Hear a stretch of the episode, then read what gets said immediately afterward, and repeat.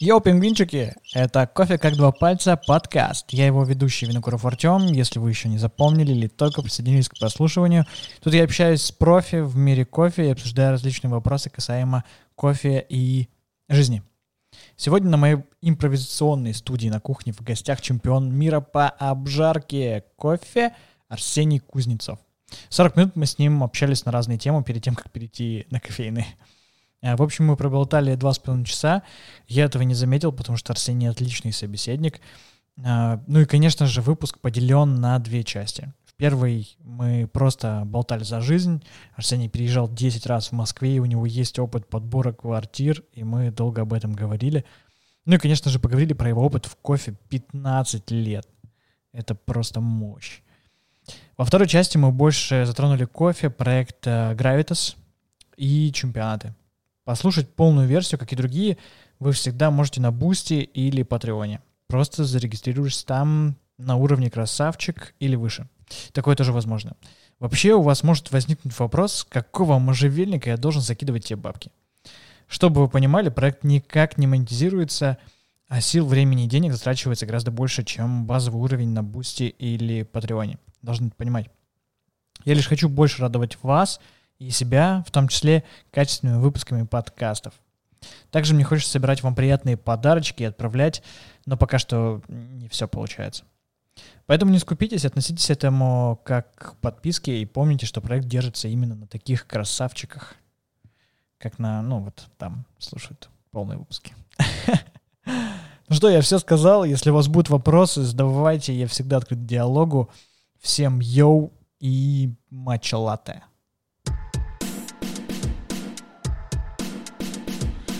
А, зачем сказал мачелаты, да, непонятно. Что я вообще говорю? Кофе как два пальца. М-м-м. А, кофе. А, кофе как два пальца. М-м. Пойду заварю чай.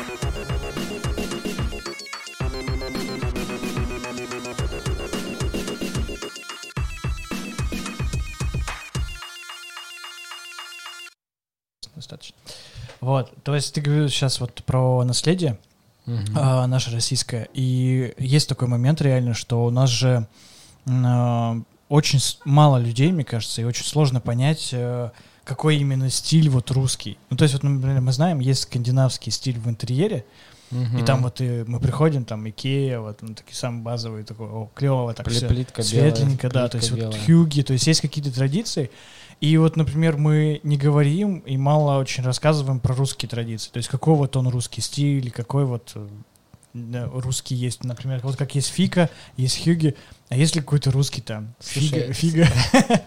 Слушай, мы так углубились в стиле дизайна интерьеров, я так просто сказал, но я на самом деле не особо шарю. Я знаю, что мне недавно сказали, что существует стиль японская Скандинавия, знаешь, да, да. он еще минимальнее, да, еще да. мельче все.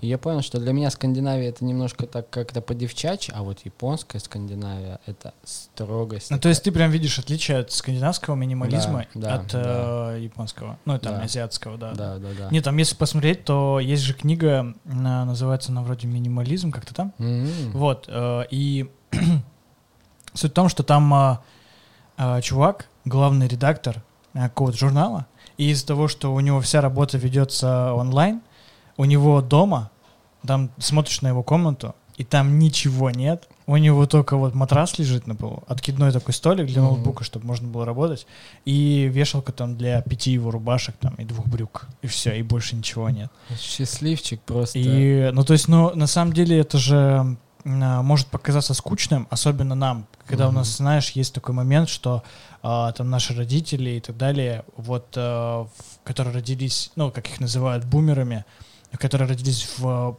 м, послевоенное время, у них же есть момент накопительства, что у меня вот бабушка, например, вот у нас там, а, я была маленькая, у нас не было ничего, сейчас вот надо, чтобы все было.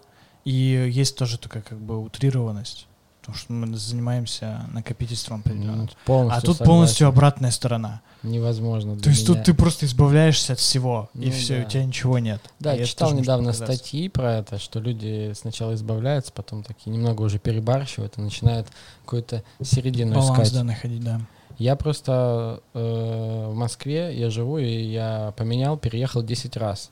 Мгм. И вот это 10, А ты долго живешь в Москве уже? Ну, около 10 лет. Получается, Ты каждый год примерно в среднем... а, Да, по разным Конечно. причинам. Где-то меня попросили съехать хозяева, где-то я еще съехал, где-то мне надоело жить, где-то мне еще что-то, соседи там надоели. А это всегда был а, примерно один район? Или Нет, ты по нет, разным районам абсолютно разные вообще? районы. Там синяя ветка вверх, красная ветка низ. У меня Мгм. просто наше производство сейчас в области находится, поэтому там это тоже бывало причиной переезда. Жил я и в области, там в Апрелевке далеко.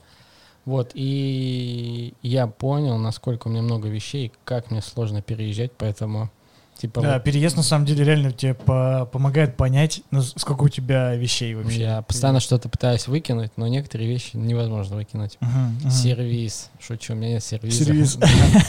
Но у меня много, допустим, спортивных всяких этих оборудования, сноуборды, лыжи, коньки, ролики, скейтборды, мечи там различные там. А ты прям такой спортивный универсал, ты э, можешь на Я не могу назвать себя спортсменом, но я просто люблю иногда Ну, что-нибудь поделать. Там баскет, вот мы с вами играли, футбол я играл, ну катаюсь постоянно на чем-то. И это все надо перетаскивать.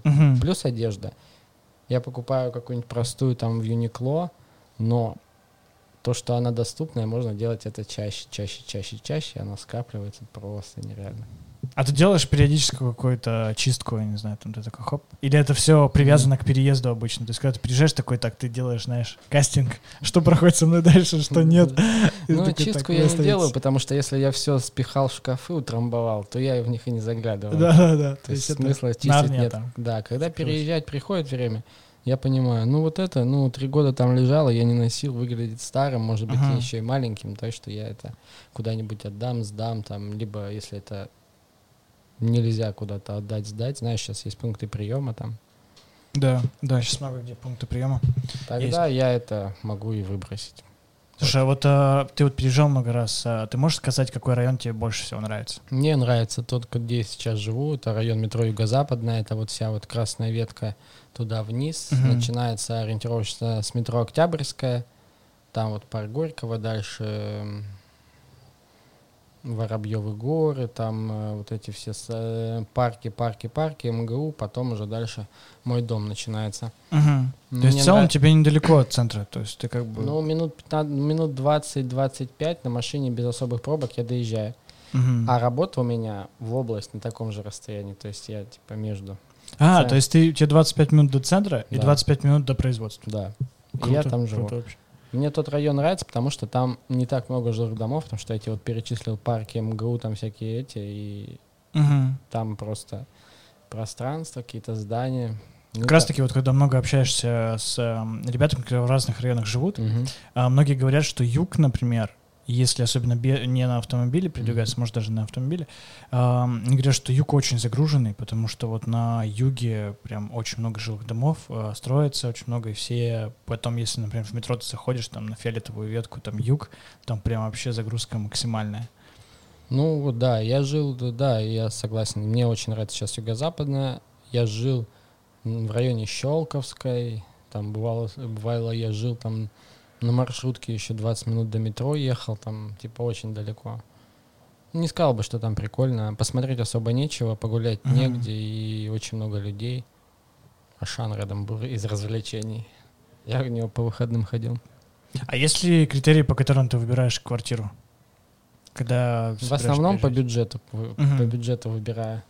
Но Вот. ты ориентируешься там на квадратуру, близость к метро, Ну, на, к зеленой зоне, например. Там. Наверное, близость к метро больше всего важна.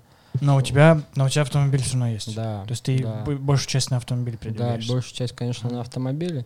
Но все равно не хочется слишком от метро далеко уезжать. Не знаю почему, видимо, со старых времен еще есть такое, Мгм. что надо, чтобы метро было рядом, на всякий Вдруг случай. Вдруг что, мало ли что, как потом добираться. Вот. Значит, ва- балкон важен. Я вот вижу у вас такой большой балкон. И тоже. Жил я без балкона, это, короче, жестко. Кладовки Мгм. всякие, ну, все для моих вещей большого количества. Ну вот смотри, а если ты смотришь на то, а, если там большая, например, дорога или какая-нибудь шоссе типа рядом с домом. Потому что у меня вот э, друзья живут э, рядом с третьим кольцом, и у них окна выходят э, на Бутырскую, и они, у них клевая квартира, хороший прайс, все классно вообще. Но как бы именно тот фактор, который они ни разу не включали до этого, это именно шум за окном. То есть хоть у них и стоит пластиковые окна, но окна невозможно открыть, потому что шум 24 на 7 абсолютно всегда идет. И ты просто не можешь, и пыль там просто открывает э, окно, и у тебя там через полчаса на подоконнике уже такой слой пыли, короче, потому что вот все идет с дороги. просто. Короче, у меня такая тема, я вообще, чтобы мне спать нормально, мне нужна вообще там какая-то гробовая тишина. Я сплю в берушах, там м, перепробовал все виды беруш, сейчас остановился на восковых, таких прикольных, удобно использовать и довольно хорошо спасают от шума. В этих, в очках, там, то есть э, вот любые шумы от соседей, будь то вот сейчас мне очень мешают голуби, которые на теплом подоконнике моем ходят и курлыкают. Блин, это просто какая-то напасть. То есть чу- чуткий сон такой, Вообще да? жестко. Мгм. Поэтому А ты это- пробовал накладные такие, да, которые шум подавляют? э, Наушники? Да, накладные. Или в я них просто пр- неудобно Я пробовал, спать? да, но это неудобно. Мне- Мгм. Беруши удобнее.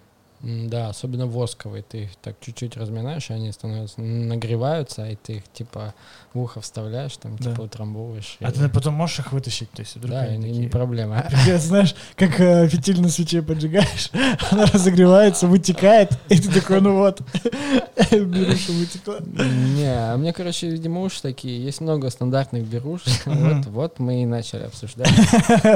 Наконец-то интересная тема. в чем я. Короче, уши из- вываливаются. У меня наушники многие, вот эти капли там с вакуумными при- этими... То есть вот э, AirPods, например, у тебя вываливаются Не, наоборот. AirPods Наоборот. идеально Да? просто. Вообще не Просто есть же вот, э, я как бы не знаю, я пока э, такое исследование, знаешь, мое личное просто наблюдение, что эм, у 30% людей вываливаются из ушей AirPods. Ну, у 30, то есть три человека из 10 скажут, вот я не люблю AirPods, потому что они мне вываливаются. Но 7 при этом говорят идеально. И я вот тоже в их числе. То есть как бы я воткнул все, они удобные, типа вставил, все, ты пошел. Я все что угодно на них могу делать. Да, Носки то есть ты даже скейте, бегать можешь. На скейте прыгать, Да. бегать никогда не вываливались. Поэтому... И вот, ну, странно, что, ну, то есть как, как, как, как- какой фактор именно уха, да, Да, я форму думаю- я думаю, если раз- ушей, я что- думаю, разбираться можно очень легко. То есть это Вот- надо, вот знаешь, вот это- сломать ухо, не знаю. Вот нет, вот наверное. эта штучка, куда ты вставляешь, Да. вот она и важна, вот глубина Мгм. раковины, то есть, то есть она не должна быть, я думаю, слишком глубокая, потому что вывалится, или слишком маленькая, потому что как следует не войдет. Но в итоге ты не пользуешься вакуумными, да, наушниками? Нет, они Мгм. вываливаются у меня. Мгм, То есть даже самые там бывает же, знаешь, в наушниках в комплекте Несколько беруш, да. разные резиночки, и вот даже самые маленькие у меня вываливаются, но большие подавно. Маленькие уши. То есть у тебя как бы стандартная раковина, да, куда вставляется Ага. наушник, но вот именно сам канал, да, куда вот это... в- Наверное, да, сам наверное, наушничек вставляется, он, наверное, да, меньше. поэтому и беруши выскакивают. Мгм. Ну и вот, короче, с квартирами, кстати, иногда я вообще без проблем переезжал даже из нормальных квартир, потому что где-то были соседи. Вот я жил тоже в старом доме э, на синей ветке. Огромная просто квартира была. Я комнату снимал, она была реально метров 50, там кухня метров 50, там все просто гигантских размеров. Все клево.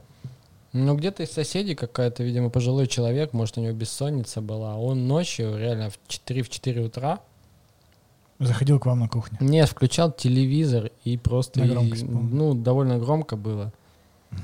И, типа, мне это вообще... Может, он стример, но и, стри- и стримил игру какую-нибудь там- ночью. да там какой-то разговор дурацкий, как радио, знаешь, скучный разговор. Может быть, Может, это подкаст? Как раз. Он такой, Да, так, да. ну, в самое время записать. Полуночный подкаст, знаешь, когда в Штатах чуваки там на, на радиостанциях ловят какие-то волны, там с кем-то общаются, так же он. Так, ну что, эхо Америки, там говорит Америка, и начинаем общаться. Ага, да, вот, короче, не давал мне спать, я вообще переехал. А была ли у тебя идеальная квартира, когда тебя прям все устраивало, и, например, э, ты переезжал, и ты такой, блин, как неохота Да, было такое, квартиры». было, Реально? было. Не две или три квартиры назад. Знаешь, как две-три квартиры назад. Да, как три да. года назад. Две-три квартиры назад э, я жил э, в поселке маленьких таких таунхаусов. Э, То есть огороженная, ну, то есть территория большая, двухэтажные домики. Можно было снять там половину дома, или можно было снять квартиру, квартиры на первом этаже и на втором этаже. И Ты снимал на втором Я или с- на первом? на первом этаже снимал первом. квартиру. Она была большая, красивая, вся техника была там. Очень удобно было заезжать, парковаться. Ты чувствовал себя там, как знаешь, как на даче. Мгм. И соседей не было еще. Практи- Ну, типа, практически не стенку, было, да. никого не слышно было. Вот единственный из минусов там было типа газовое отопление. Оно было, то есть центральное было какое-то не очень, топилось все газом, было довольно дорого. В, зимой в месяц я тратил там что-то тысяч по семь на отопление. Да, это был вообще какой-то космос, столько отопления. Но быстро хозяева там что-то сказали, мы в своей квартире ремонт делаем, заезжаем всей семьей в твою. Я говорю, блин, вы что, охренели? Мы типа два месяца назад я заехал, неужели вы это только сейчас сообразили? Или, может быть, за счет моей там кварплаты вы накопили себе на ремонт, там, я не знаю. Короче, я вообще расстроился. Ну, А договор никакой не заключаешь? ты ну, я заключаю, но я как бы не знаю. Как-то сначала просят, ты думаешь, да ладно, перееду, там какие-нибудь минусы свои вспомнишь. Потом думаешь, блин, ну, короче, такое дело. Наслушавших страшных историй, как чуваки снимали квартиру, а на следующий день приходили, их вещи стояли в коридоре, типа им... Ну там все, замки поменяны. Да, и думаешь, всё. блин, ага, сейчас еще без да. вещей останусь, там что-нибудь такое, а потом что, не на работу ходить, а куда-нибудь там по, по, по милициям таскаться, знаешь. Мгм. Ну вот на самом деле, э, я вот просто когда искал квартиру, то есть же и обратная сторона. То есть как бы люди боятся с двух сторон.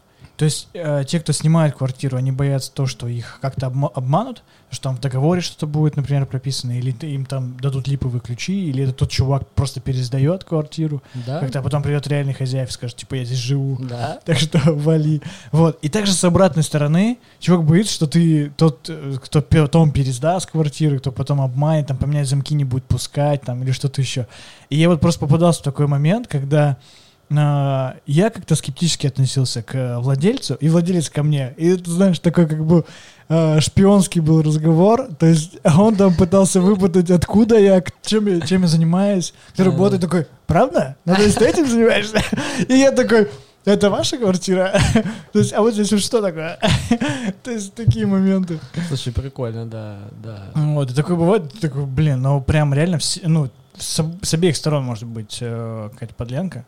Вот, поэтому, да, тут такое есть. Мгм. Мне кажется, вообще, э, я понял, что искать квартиру в Москве — это просто особое, наверное, искусство, какой-то навык, когда ты, знаешь, находишь ну, там ты чувств- квартиру. Ты за- приходишь и чувствуешь. Вот. Да, то есть за оптимальную стоимость ты понимаешь, что тебе нравится, что не нравится, чем ты готов как бы мириться, с чем нет, и ты такой, так, я беру. И все. И, и потом как бы не пожалеть об этом. И ты такой, блин, это, это крутое У качество. меня была клевая история.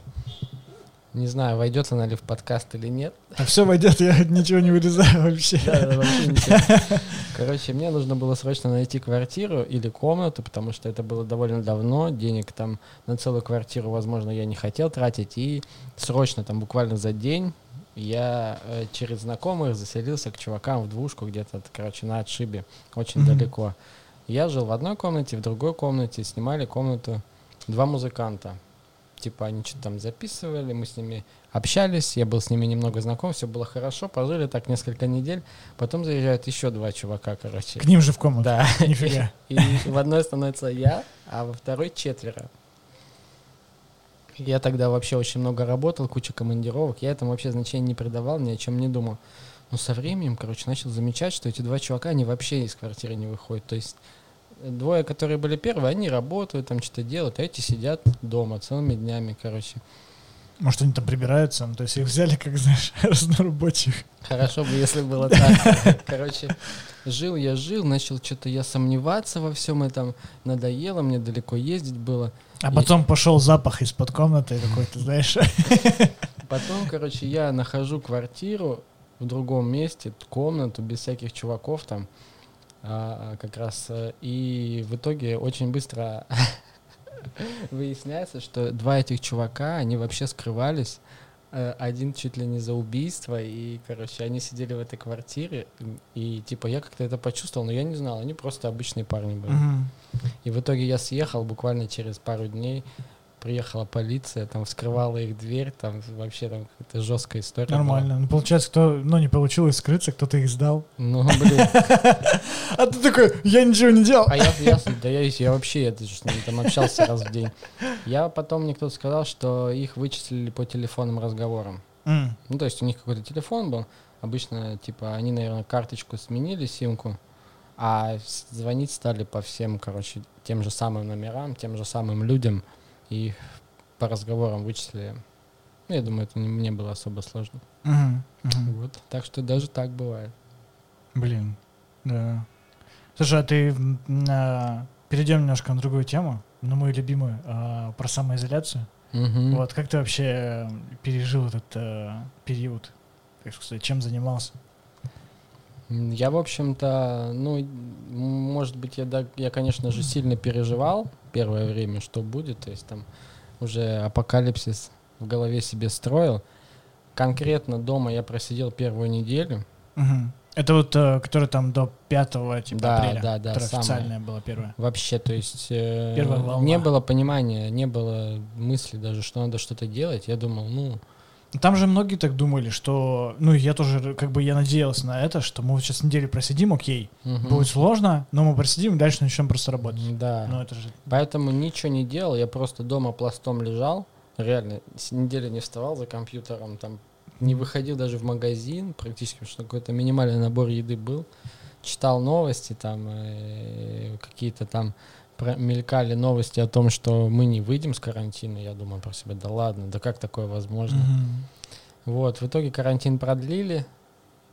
А, Ну, и я практически сразу начал э, по работе что-то делать. Сделал То есть твоя работа не особо остановилась? Работа не остановилась, она стала там, так скажем, в пять раз меньше ее стало.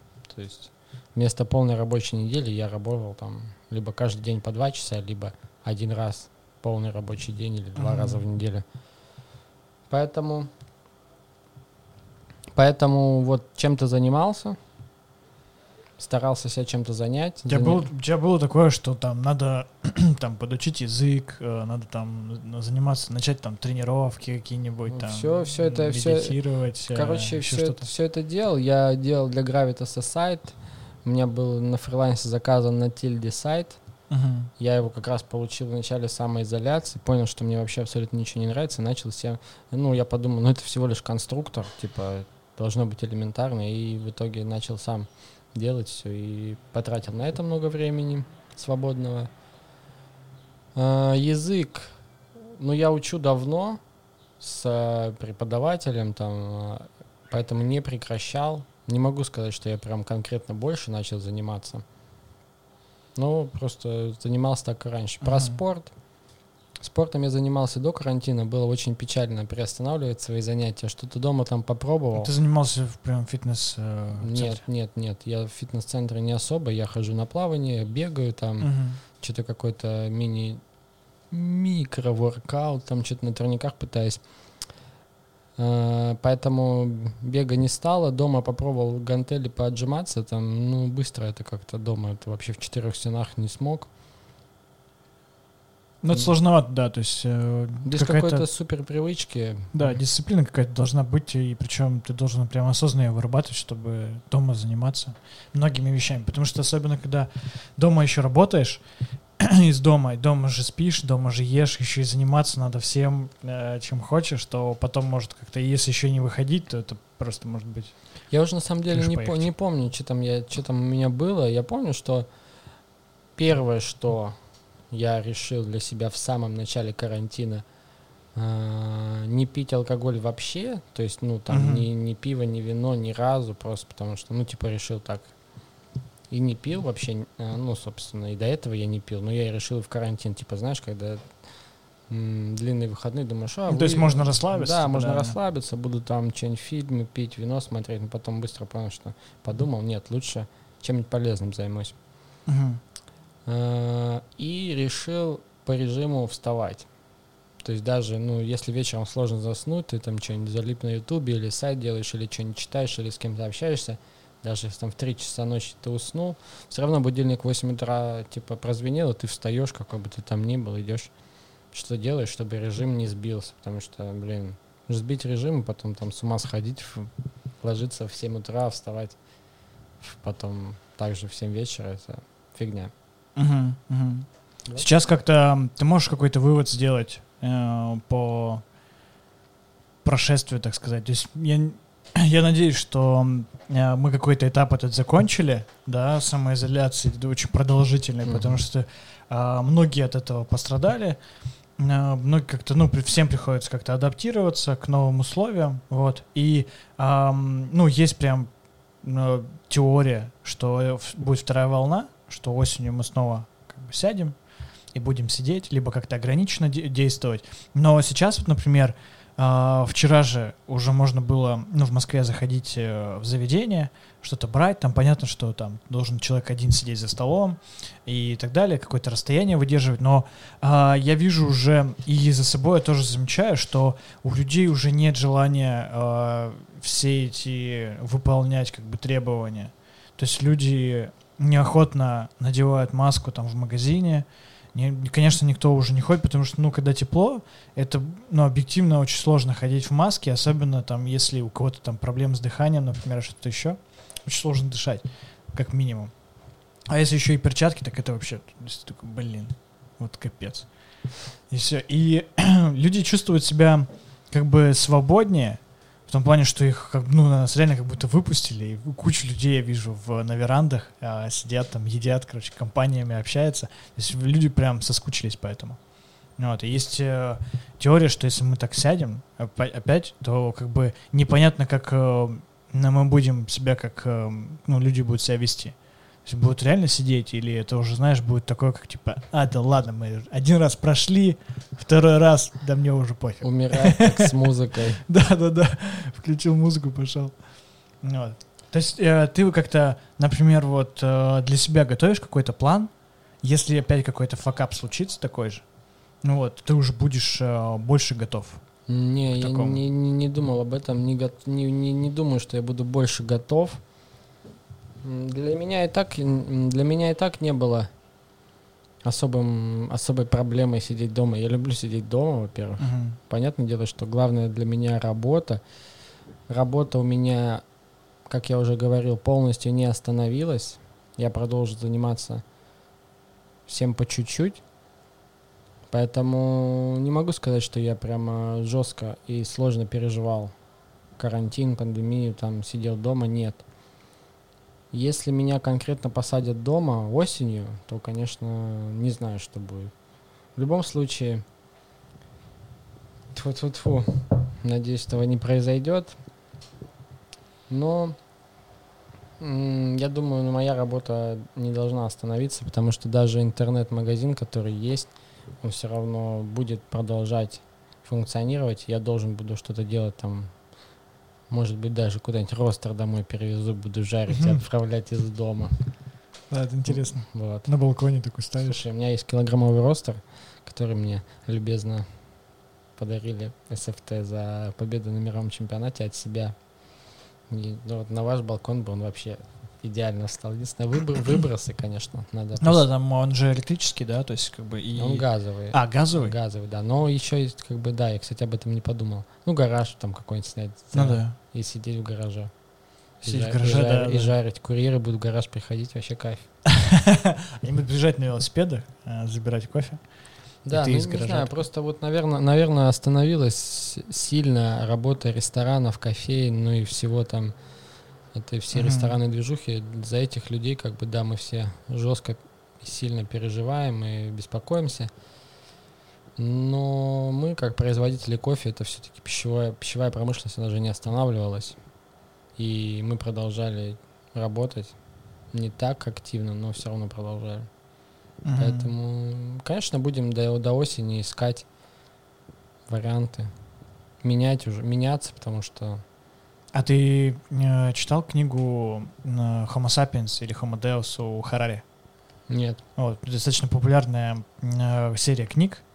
От э, израильского такого э, популярного ученого. Мгм. Вот, то есть он э, популяризирует труды ученых. Мгм. И э, э, как бы с- с- несколько мнений было по поводу этих книг. Многие говорили, что очень крутая, и я с ними согласен, что я вот читаю сейчас вторую книгу. И, а некоторые, например, из научного сообщества, они говорят, что вот Харари такой как бы шарлатан. Такое, условно, ча- такое часто бывает. делает такой, как бы какие-то теории, он их как-то не- неправильно искаж- искажает. и- Обертку и как красивую бы, да, и, делает. и красиво их подает. Вот, но я посмотрел недавно с ним интервью, и а, он там хорошую вещь сказал, что, например, вот ученый а, потратил там 15 лет своей жизни на какое-то исследование, написал там труд Мгм. большой и так далее, и он прям ам, научный труд, то есть его обычному человеку будет сложно понять. И он говорит, я читаю этот труд, например, и читают еще со мной человек там 100, например, из научного сообщества. И, а я делаю так, чтобы этот труд изложить понятным языком, и чтобы этот же уже работу прочитало не, там, не 100 человек, а 10 тысяч человек. И получается, таким образом выигрывает и ученый, который потратил на это время, потому что его труд читают э, больше людей, ну вот, и я потому что доношу э, людям как бы более понятным языком эту информацию.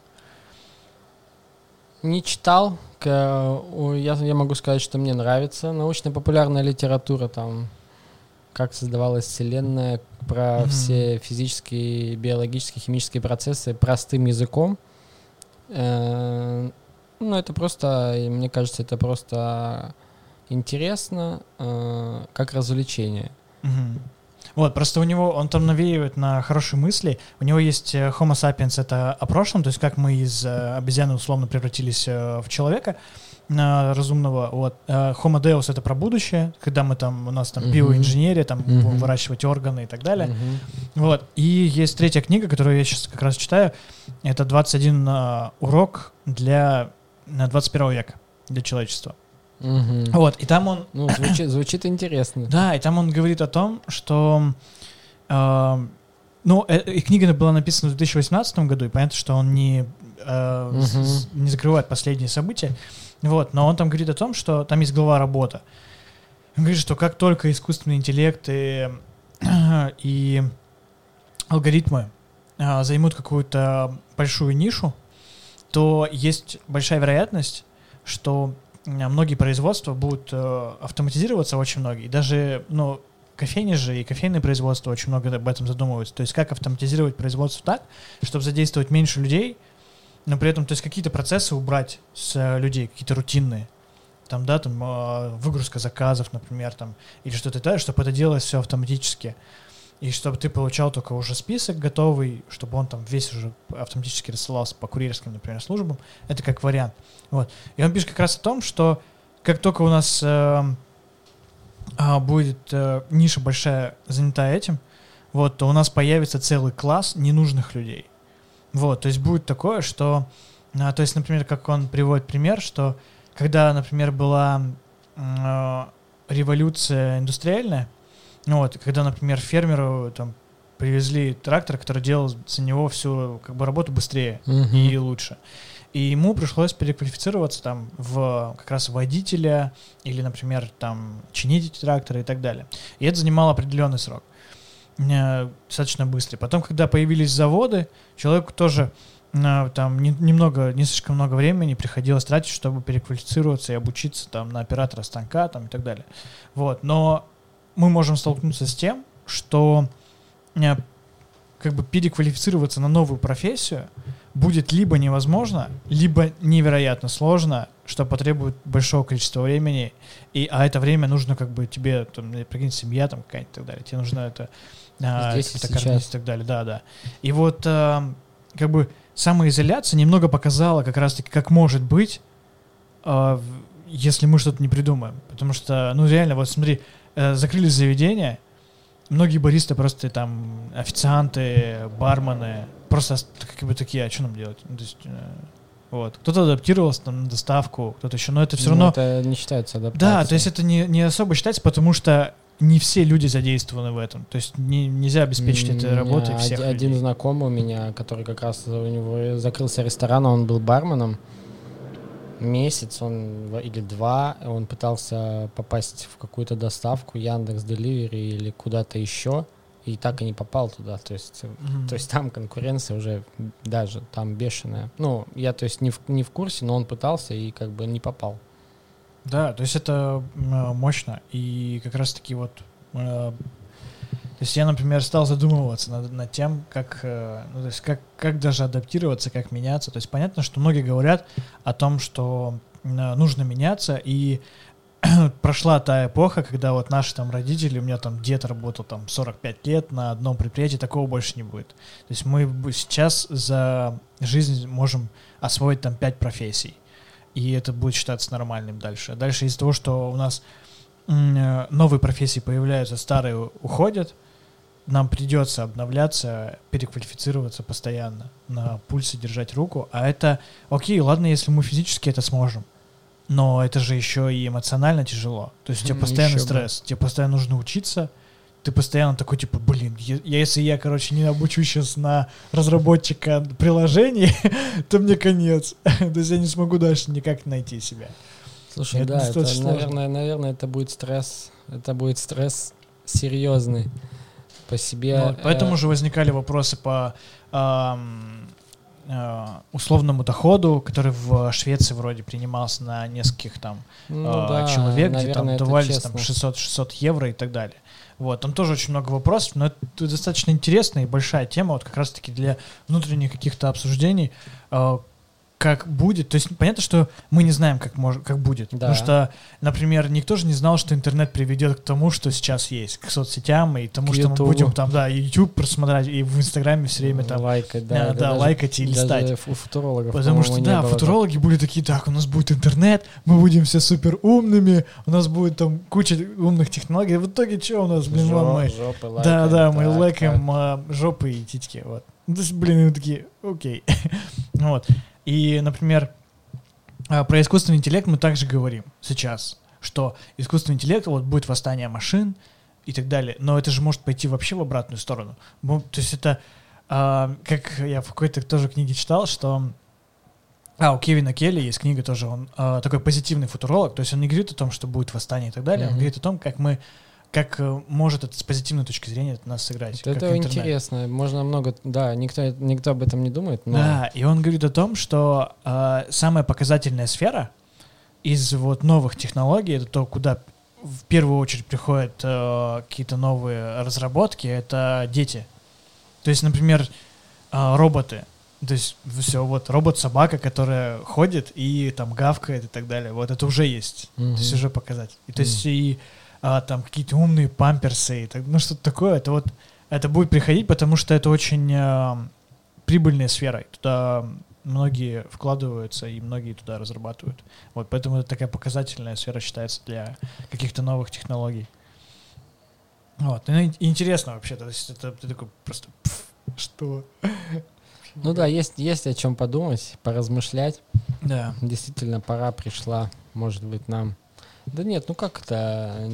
Готовым к изменениям быть, это же не происходит по щелчку. Ты не В том-то и почувствовал. дело, да. Ага, Только ну всё, да. сегодня все, Да, становлюсь, становлюсь программистом, вот с сегодняшнего момента. Потому что, ну, вот, а, а представляешь, вот я вот, например, вообще не математического склада ума, Мгм. и э, я не очень хорошо учился в школе и так далее. И вот, ну, а прикинь, а программирование это по большей части, ну, ты должен как бы лю- любить э, рутинное написание думаю- я думаю, кода, в- в твоем- какие-то в такие твоем- математические вещи. Я думаю, в твоем случае это э, вот э, по себе могу сказать, что за карантин, кроме того, как я сделал там на тильде сайт, мне потребовалось там шаг за шагом освоить, э, как работать в программах Adobe Design, Adobe. Photoshop, Adobe Illustrator, Adobe там Lightroom, фотографии обрабатывать. Я не могу сказать, что я ну, как-то научился дизайну, как-то там, как сочетается все или как э, делать круто, но я хотя бы технически освоил эти моменты. Мгм. Поэтому это тоже как направление, то есть, ну, будет Да, же да, то есть вот я, я для себя тоже выбрал э, направление как бы большой дизайн, который включает в себя прям кучу всего.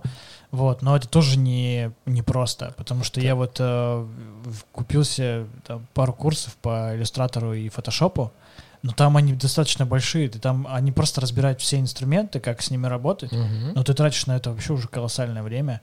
И, Вот. а чтобы стать э, профи или Тебе спецом, тебе нужно вообще еще там тебе просто практика. дофига работать. Это- да, делать. как, как, как, как учить язык? Ты должен напрягаться, ты не получаешь результата, или он там какой-то Да, микрорезультат. да. То есть это, это как бы марафон, который ты прям бежишь, и это, Да, не, это- это, не это- быстро, да. То это есть реально марафон. нельзя, нельзя да. поменяться за месяц, за два. То есть это просто несколько лет тебе нужно, чтобы точно быть уверенным, что ну я Опять же, освоил. ш- стать, стать классным дизайном, дизайнером. Не факт, что вообще получится у кого-то. Да, может, может быть, да. не получится. Может быть, там а- отсутствует там вкус видения прекрасного. Или что другое появится, потому Да, что есть же- это то есть да. хоп, поменялось опять. Да, прикинь, ты становишься крутым дизайнером, и бах, там приходит прил- приложение, где а, ты просто знаешь, ты просто Тыкаешь, пишешь, да. что тебе нужно, Мгм. и он тебе сразу все выдает. И ты такой, да в смысле? Ис- Я думаю, искусственный Я пять лет тут Да. тренировался, чтобы делать. Так слушай, Круто. это вот про, про сайты также Тильда, она все равно дает любому человеку, Да, школь- школьнику сделать сайт, который, ну,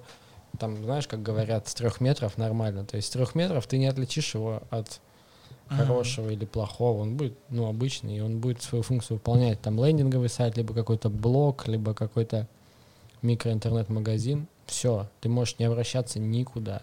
Мгм. И сам за день, за два сделать.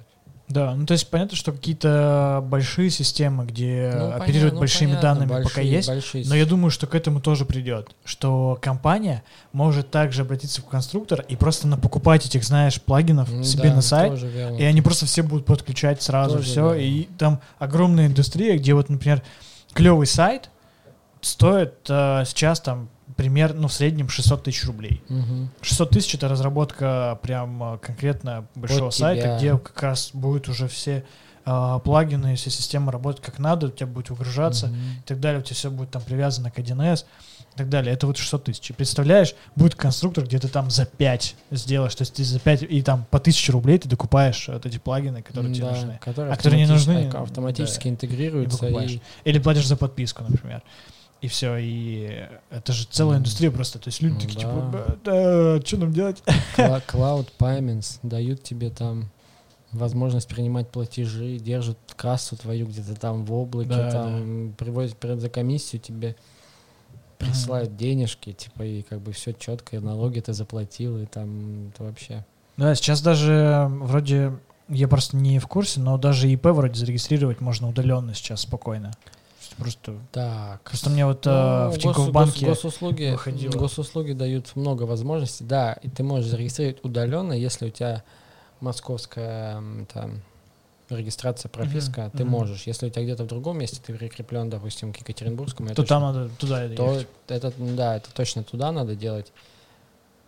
Ну, короче, вот так вот. Если ты там, если ты находишься там, где ты зарегистрирован, вот твоя налоговая, то ты можешь сделать это через приложение элементарно, потом условно там, знаешь, как страховку на машину делаешь, там, типа, Ага. менеджер звонит тебе, говорит, ну, я к вам подъеду, к подъезду, ты подходишь, он там с листочком стоит, подписываешь, смотришь, там, все, до свидания. Все делается онлайн. Мгм. ИП в том числе, ну, я думаю, ООО, там, ну, короче, легко. Кайф.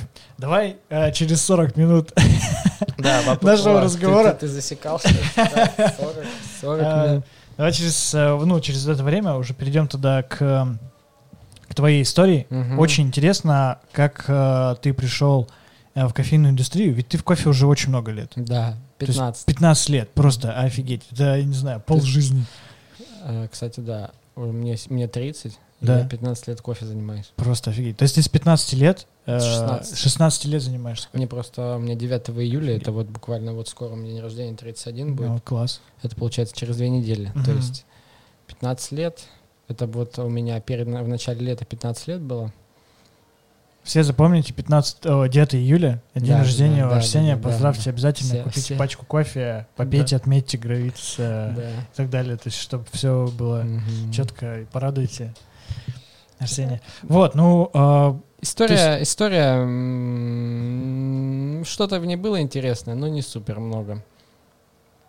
то есть не Ну, торговал наркотиками, и потом тебя спас, э, знаешь, тренер, который занимался с тобой и сказал, слушай, чувак, ты должен стать на тропу как бы правильного пути.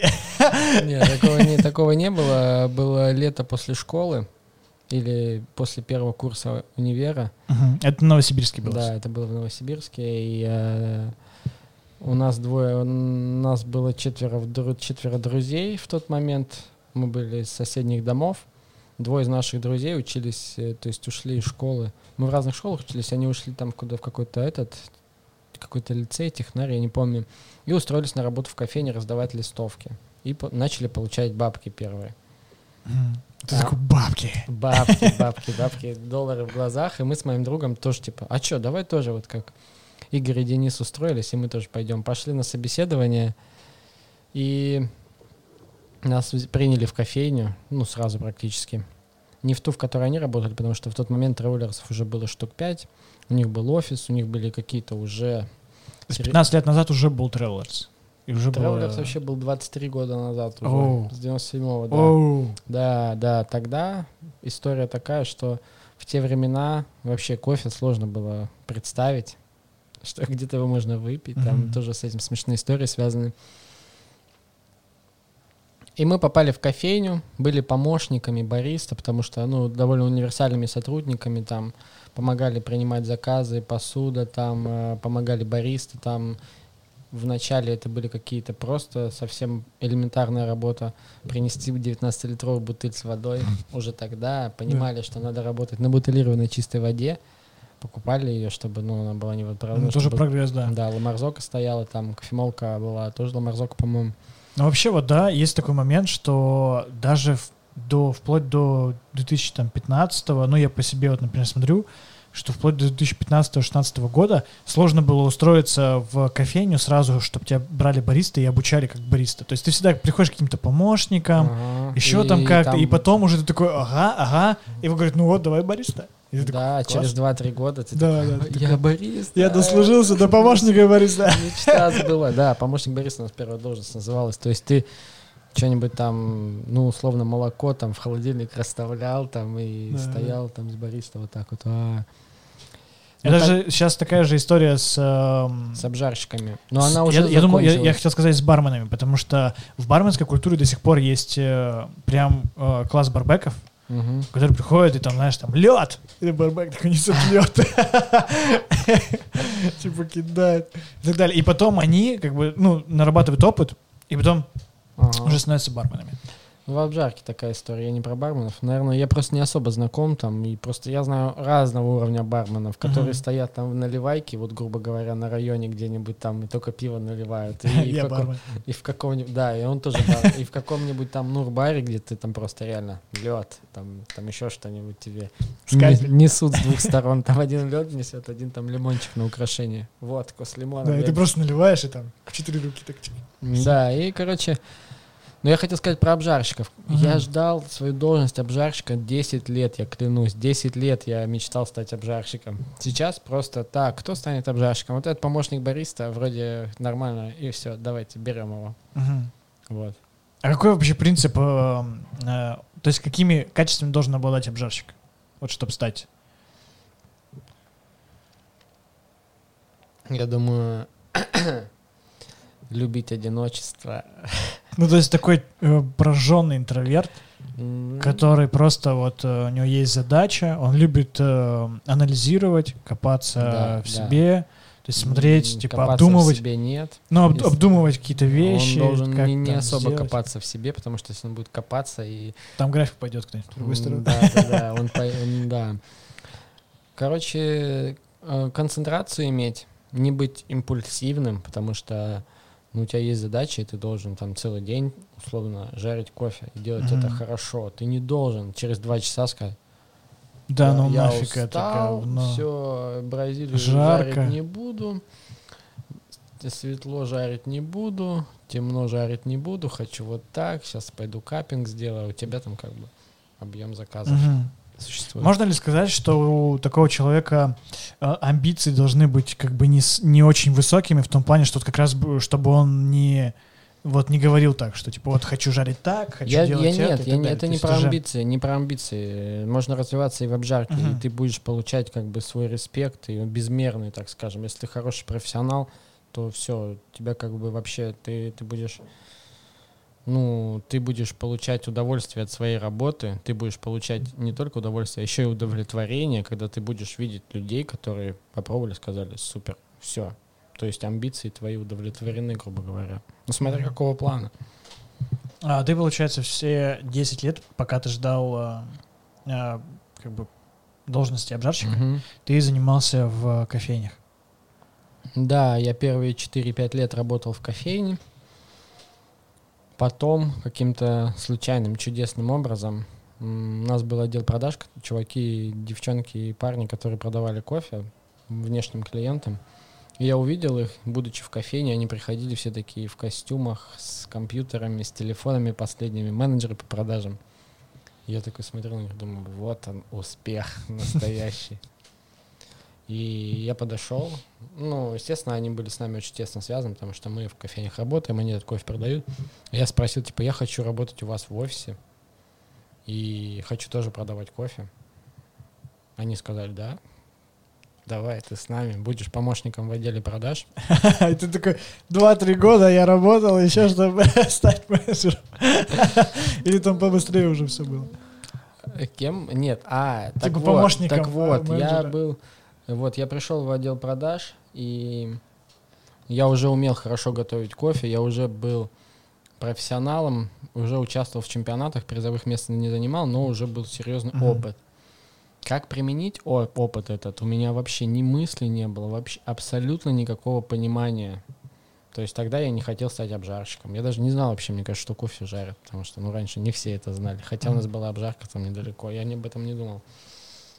И мы начали работать с менеджерами, и я им начал помогать вот в плане ведения клиентов, проведения дегустаций, каких-то поддерживающих тренингов у клиентов. Таким образом, я начал вот заниматься обучением. Мгм. То есть это переросло в то, именно в такое обучение, консалтинг, да, какая-то? Да, да, и-. И я начал в течение примерно 6-5 тоже лет заниматься именно тренингами, и все больше, больше, больше углублялся в это. Открывал много новых кофеин, ездил тревелерс, открывал по всей России, там в Екатеринбург приезжал, там Владивосток, какой-нибудь Ангарск, там в Москве открывал, еще куда-то ехал там. Вот, такая командировочная жизнь была года два-три, прям вообще дома не был. М, Ну, естественно, постоянно с новыми клиентами занимался, помогал. Вот, вот так Мгм, вот. мгм. Тогда, а ты в- этот период, когда ты помогал, обучал, ты участвовал в чемпионатах? Да, постоянно. да. Постоянно Мгм. я участвовал в чемпионатах. Ты И же это- в, в 13 вроде году или в чет- 14 Я был- в финале ты был. Я был три года подряд в финале РЧБ. 13, 14, 15 я пропустил и 16, Мгм. по-моему. Ну, точно не помню, да это не важно. Три года подряд занимал шестое, пятое и третье место. Вот так вот. Для меня это было вообще супер. То есть это давало мне просто и уверенность в себе, и результат был крутой, и вообще. Вообще у меня около 30 выступлений. Ого. Да, во всяких разных дисциплинах. В обжарке, там, в бариста, в каких-то латартах, там, в официальных чемпионатах, в неофициальных каптестинге, аэропрессы. Много где себя пробовал. А что сложнее всего было? Какой чемпионат? Самый крутой чемпионат классика был, потому что Но он и самый сложный, скорее, да? он самый сложный, и в этом его крутость. То есть в сложность особо не пугала, потому что каждая мелочь на классическом чемпионате, она тебя захватывает, она интересна. Интересно все, начиная от ложки, салфетки, какие-то рецептуры, какие-то аксессуары новые, ты постоянно тестируешь. То есть такая, можно сказать, у меня была это исследовательская работа. Ты подбираешь музыку, ты пишешь речь, ты там подбираешь себе фартук, как там ты кофе выбираешь с обжарщиком, работаешь, там, как его пожарить лучше, молоко подбираешь, там, ну, короче, куча всего. Ну, это вообще, да, комплексная работа. Да, и Вот, оно а, все сферы захватывает. Ты же выступал, получается, в разные года, Мгм. и в разные года входил в э, финал. Мгм. Как-то твоя э, подготовка отличалась э, от года в год? На что ты конкретно менял? То есть э, видел ли ты изменения и в правилах, и в проведении чемпионата? Потому что чемпионат же, он как живой организм, он же меняется. Ну, Каждый я не могу сказать, что появляется. правила изменились сильно. Судейство, может быть, чуть-чуть менялось и росло, и то есть судейство становилось все более и более адекватным, и сейчас оно, там, наверное, самое адекватное, которое только возможно. У судей становится, судей становится меньше предрассудков, они, то Мгм. есть, полностью открыты, их этому учат на тренингах. Я сам потом стал судьей, я это понял. Ну и более объективнее, да, становится э, судьи, потому что Да, просто больше знаний появляется. да. листы, там, где у тебя как будет оцениваться каждый пункт, какой пункт более важен, какой пункт менее важен. Поэтому адаптируется, и судей становится более объективным.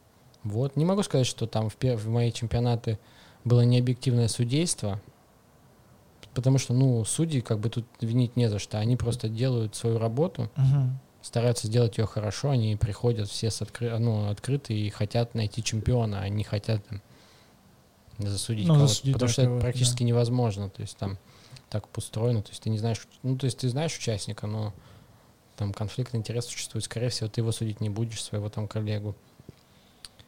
Короче, такие моменты.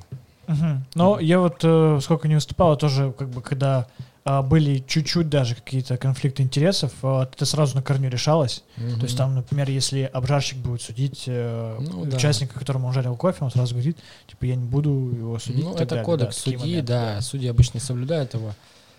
Поэтому не могу сказать. Мо- Моя подготовка, ты спросил. Моя подготовка, наверное, она не менялась. Вот я вик- выбрал вектор в самом начале. Я посмотрел выступление Стефанса Доматиотиса и увидел, блин, этот чувак крутой.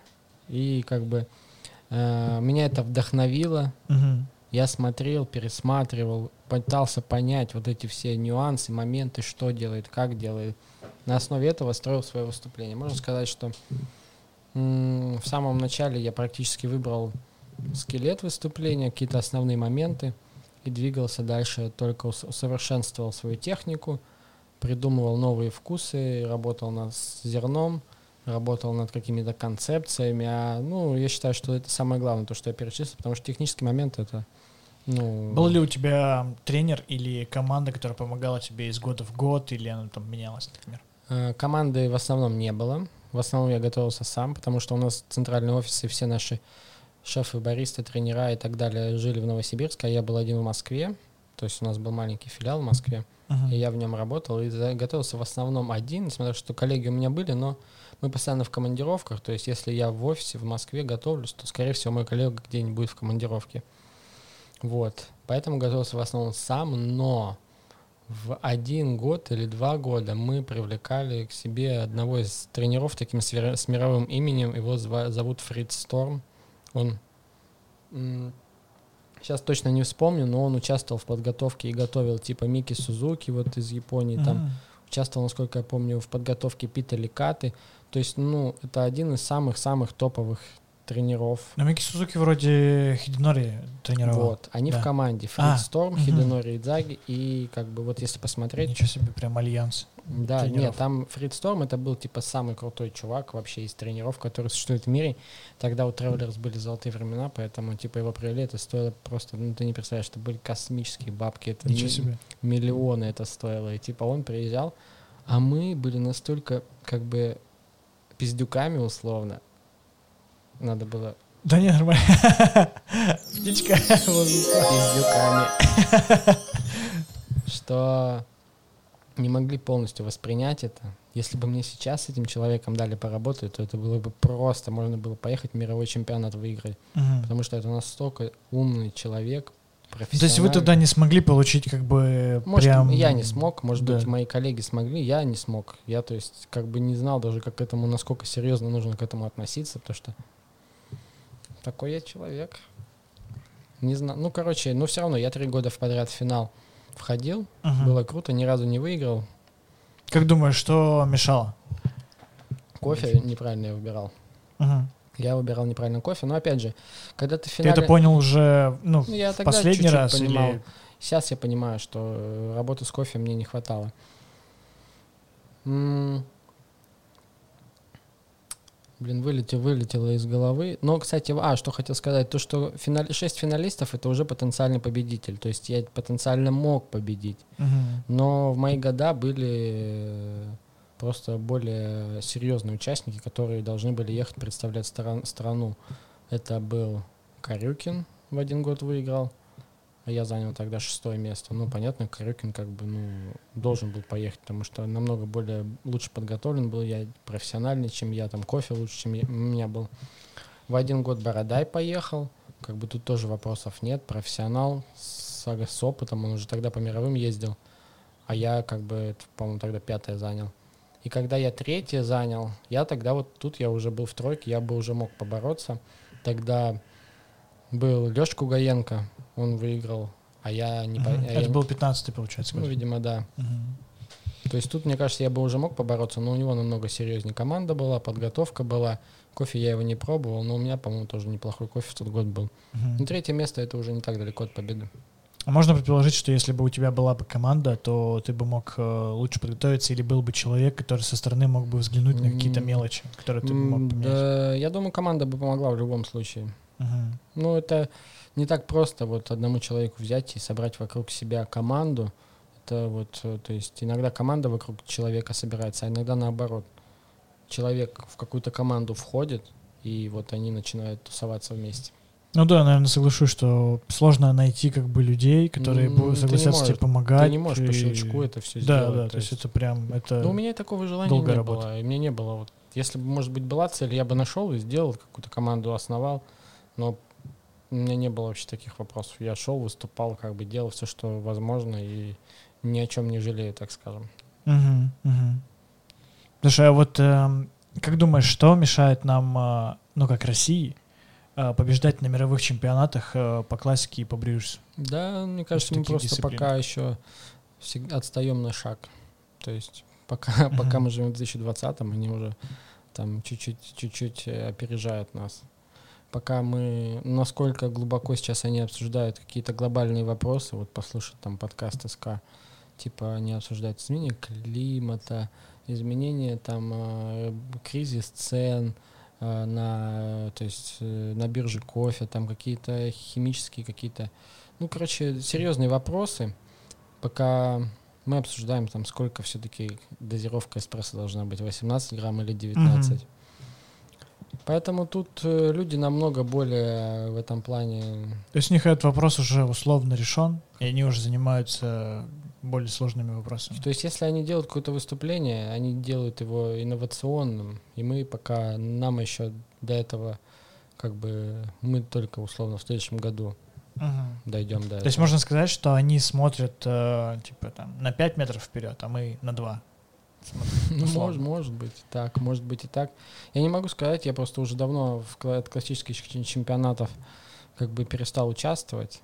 Brewers Cup, ну, тоже, мы далеко от стран происхождения, далеко от ферм, далеко от обработок. У нас есть суперпрофессионалы, там, Бородай, там, э, Чистяков. Ну, считай. Ск- Скандинавия же, они брали первые чемпионаты, и сейчас э, часто очень они в финалах находятся.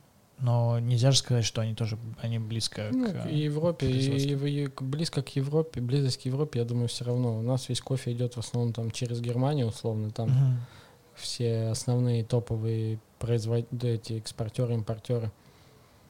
Я думаю, они, у них доступнее кофе. Они могут легче поехать в Origin, легче могут посещать мировые чемпионаты там. Ну, что они рядышком Да, происходят. у них нету такого языкового барьера, как у нас. Мгм. Если бы у нас каждый бариста вот мог общаться и присутствовать, и ехать, мне кажется, было бы все было, было чуть-чуть по-другому. Мгм. Ну, я не могу сказать, это просто мое мнение, я об этом не задумывался крепко, и не могу сказать, что я погружен в тему прям 200%. У меня такое ощущение, потому что то, что я вижу, то, что я слышу, нам Мгм. пока, мы еще не на том уровне. Не думал поучаствовать э, в, ну, в классике или в брижескапе в ближайшее время? Вообще абсолютно не думал об этом, не хотел бы этого делать, потому что... Не- ну, то есть пока нет желания, Вообще ничего... абсолютно ну, даже мыслей таких неохота. нету, не, Мгм. не думал об этом. То есть бывает чувство, надо участвовать, но не хочется, надо участвовать, но не можешь, там нет времени. Я просто даже не вообще не задумывался об этом, потому что вот я гравитасом занимаюсь, это мой чемпионат ежедневный. И каждый новый покупатель для меня это типа победа.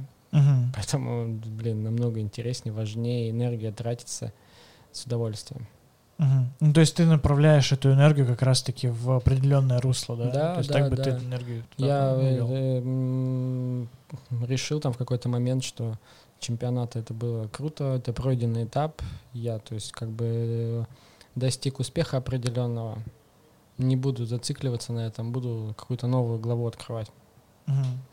А, хотел бы ты или хочешь, например, э, поучаствовать в чемпионате в качестве судьи? Я очень был судьей, Да. у меня сертификации были на классику Брюерс, там кофе, алкоголь, латарт. Не хотел бы быть судьей, не моя вообще абсолютная история, мне кажется. Я Ты, люблю- а ты судьей уже был после выступления всех? После того, как я поучаствовал в классике, занял третье место на России, я сразу переквалифицировался, переквалифицировался в судью, посудил год или два, поездил чуть-чуть по отборочным, понял, что я не хочу оценивать других людей. Сложнее оценивать или сложнее выступать? Да, конечно же, выступать сложнее. То есть оценивать судья циферку поставил и все, и пошел там на ужин с судьями. Или, а, а участник готовился год Мгм. и волновался. Но и, а, в, а в плане ответственности, что... То есть было ли у тебя такое, что там... ты- Все люди разные, все чувствуют ответственность. Кто-то вообще может преступление совершить и ответственности за это не чувствовать. Что уж говорить о том, какую ты оценку ставишь Мгм. за судейским столом. То есть, ну, Кейцебаев рассказывает, что как-то раз участник на мире ему сказал, так, ты неправильно оценил, я вызываю полицию. Реально? А, это очень смешно. Да, это, это топ история. Stop, police officer! Open the door! 911, да, я звоню. Руки на пол, руки на пол! Какую оценку вы поставили? Это ваш почерк. Напишите что-нибудь. Это это, жестко, это жестко. Ответс- ответственность. Мы говорим тут о ответственности, но тут ответственность немного, немного другая. Но у тебя, получается, есть опыт и участника, Да, и судьи. да. То есть э, абсолютно разносторонний опыт, и ты понимаешь, э, каково это готовиться и каково это оценивать. Вот, и у тебя как бы были какие-то, например, сомнения, или ты долго размышлял, как поставить оценку? Были, были сомнения, размышлял. Были. Мгм. Это довольно сложная, ответственная, конечно же, история, но не настолько. Есть главный судья, который для этого существует, чтобы помогать оценивать, и для этого существует обсуждение, потому что ну, нужно все равно... Есть судьи, которые с супер жесткой точкой зрения, и ты никак не перебедишь его, даже он, если он не прав. Есть Мгм. судьи, которые готовы к диалогу и просто готовы открыто пообщаться, э, как это было. А Вот. насколько вообще главный судья влияет на решение судей вот в своей команде? Мгм. И- И разные, ра- разные есть. Может быть, сейчас что-то изменилось. Когда я судил, главный судья имели они, так скажем, разный стиль руководства бригады. Кто-то мог говорить жестко, ты не прав, вот эта оценка там 5, а не 4, как ты поставил, и это вот и раскладывал тебе там все жестко по полочкам, то есть не оставлял тебе этого возможности к диалогу. Мгм. Кто-то, наоборот, э, пытался какими-то вопросами э, стимулировать тебя на принятие правильного решения. Там, начинал надавать- задавать вопросы, а был ли этот кофе там сладкий, а было ли там 3 дескриптора, а было ли там это... Ну вот теперь, после того, как мы это обсудили, что ты думаешь, какая это должна быть оценка? И ты сам анализируешь, ага, дескрипторы 3 было, попадание во всех было, я поставил 3, но это реально там 5. И ты мог изменить свою оценку. Мгм. Кто-то просто приходил в судейскую и говорил, так, ага, у тебя три, у тебя пять, ага, так, ну ты уверен в своей оценке? Ты говорил, да, ну, значит, все нормально.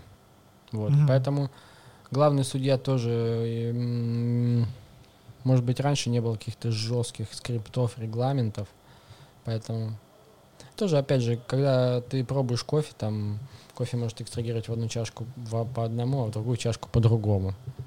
Поэтому жё- судья не может главный судья точно знать, какой у тебя был вкус, хотя он все и пробует. Мгм. короче, куча факторов. Просто я вот сколько не выступал, э, главный судья, он из-за того, что он делает все, то есть пробует все, смотрит за техникой все и так далее, он э, никогда не дает как бы такой широкой обратной связи. То есть он такой типа, блин, ты поговорил со всеми судьями? Ну вот, когда поговоришь, тогда подходи. И у меня было так, что я поговорил со всеми судьями, я такой подхожу к главному судье, там был Коля Хипинин. Пора, пора. Вот. И я подхожу к нему, говорю, ну вот я с всеми поговорил, что скажете? И он такой, ну это был, типа, отличный капучино, это был отличный эспрессо, отличный авторский. И Почему- все, и такой, типа, Почему ну, не, блин. ше- почему не шесть? Я такой, ну все, я такой, ну и ладно, окей. Ну, то есть это всегда такая как бы э, не мешает ли это главному судье быть как бы более объективным из-за того, что он же как раз-таки должен быть самым объективным, потому что он пробует все, смотрит за Ну, всем. Он контролирует бригаду. Мгм. То есть он больше как руководитель, как я бригадир. думаю, я думаю, да, он бесспорно суперопытный судья. Если его поставить, он оценит очень хорошо. Ведь оценка, она же заключается не только в том, что ты попробовал, ты должен помнить в голове все критерии оценки Мгм. каждого, Из пу- каждого пункта. цифры. Там общее впечатление. На что влияет? Там салфетки есть, сахар есть, там улыбался, контакт глаз был, потом там, я не знаю, про кофе рассказал, там еще что-то. Было, были инновации, была концепция. И вот у тебя есть 10 факторов, которые влияют на оценку общее впечатление. Если все они выполнены и были выполнены хорошо, ты должен в голове там чик-чик-чик, таблица умножения, сложения, вот он получает 6. Если что-то это, из этого не было, там участник забыл фартук, или участник там забыл речь, или что-то еще там жестко где-то накосячил, ты должен в голове сложить все эти плюсы и минусы, что перевести из, в, и поставить оценку. А, бывали на твоей памяти какие-то конфликты в плане э, судейской бригады, что, например, какой-то судья а, не согласен с мнением главного судьи, потому что он думает, что должно быть по-другому, и э, типа как обычно так ну, Сейчас, решается. сейчас, сейчас не вспомню. Не могу вспомнить. Я не так много судил. Или, может быть, на это мог внимание не обратить. Ну, потому что все равно бригада старается работать в команде. Мгм. Конфликтного судью, ну, наверное, они есть. Я, не, я сейчас не вспомню. Не помню. Ну, как-то у главного судьи есть полномочия, наверное, там. Он может сказать, ладно, оставляй оценку, там, ты прав. Или он может наоборот сказать, ты слишком низко. И какие-то доводы привести, чтобы судья изменил свою оценку. Мгм. Вот то же самое там. Так вот. Конфликтов жестких прям я не помню. Полицию не вызывали. Блин, это очень смешно. На самом деле это даже можно использовать. Ну, то есть ты просто выходишь на какой-нибудь чемпионат и говорит, я вызываю полицию, мне пофиг. Да блин, да, да это жестко, это жестко. Ну вот это к тому, что люди готовятся, кучу бабок тратят, потом Ага. полицию вызывают. Они еще, знаешь, страхуют свое А, да, оборудование, Да, вот, типа, э, они, знаешь, они страхуют свое эмоциональное состояние. Если оно нарушено в ходе Да. выступления, они такие, вся, полиция, полиция, выходим, выезжаем. Да, такие моменты. Итак, вы послушали первую часть, а это значит, что за первой частью идет и вторая. А она, как вы поняли, доступна на Патреоне или Бусти. Или и там, и там. Спасибо вам, что слушаете подкаст. Надеюсь, вам было интересно, познавательно, ну или хотя бы весело. Слушайте больше подкастов разных, сейчас есть чего выбрать. Э, Если вам нужна подборка, как-нибудь откликнитесь, э, я сделаю подборку подкастов, которые лично слушаю я, на какие ориентируюсь. Ну а с вами я прощаюсь до следующего выпуска. М, Услышимся. Пиу-кау, чик-пау-пау.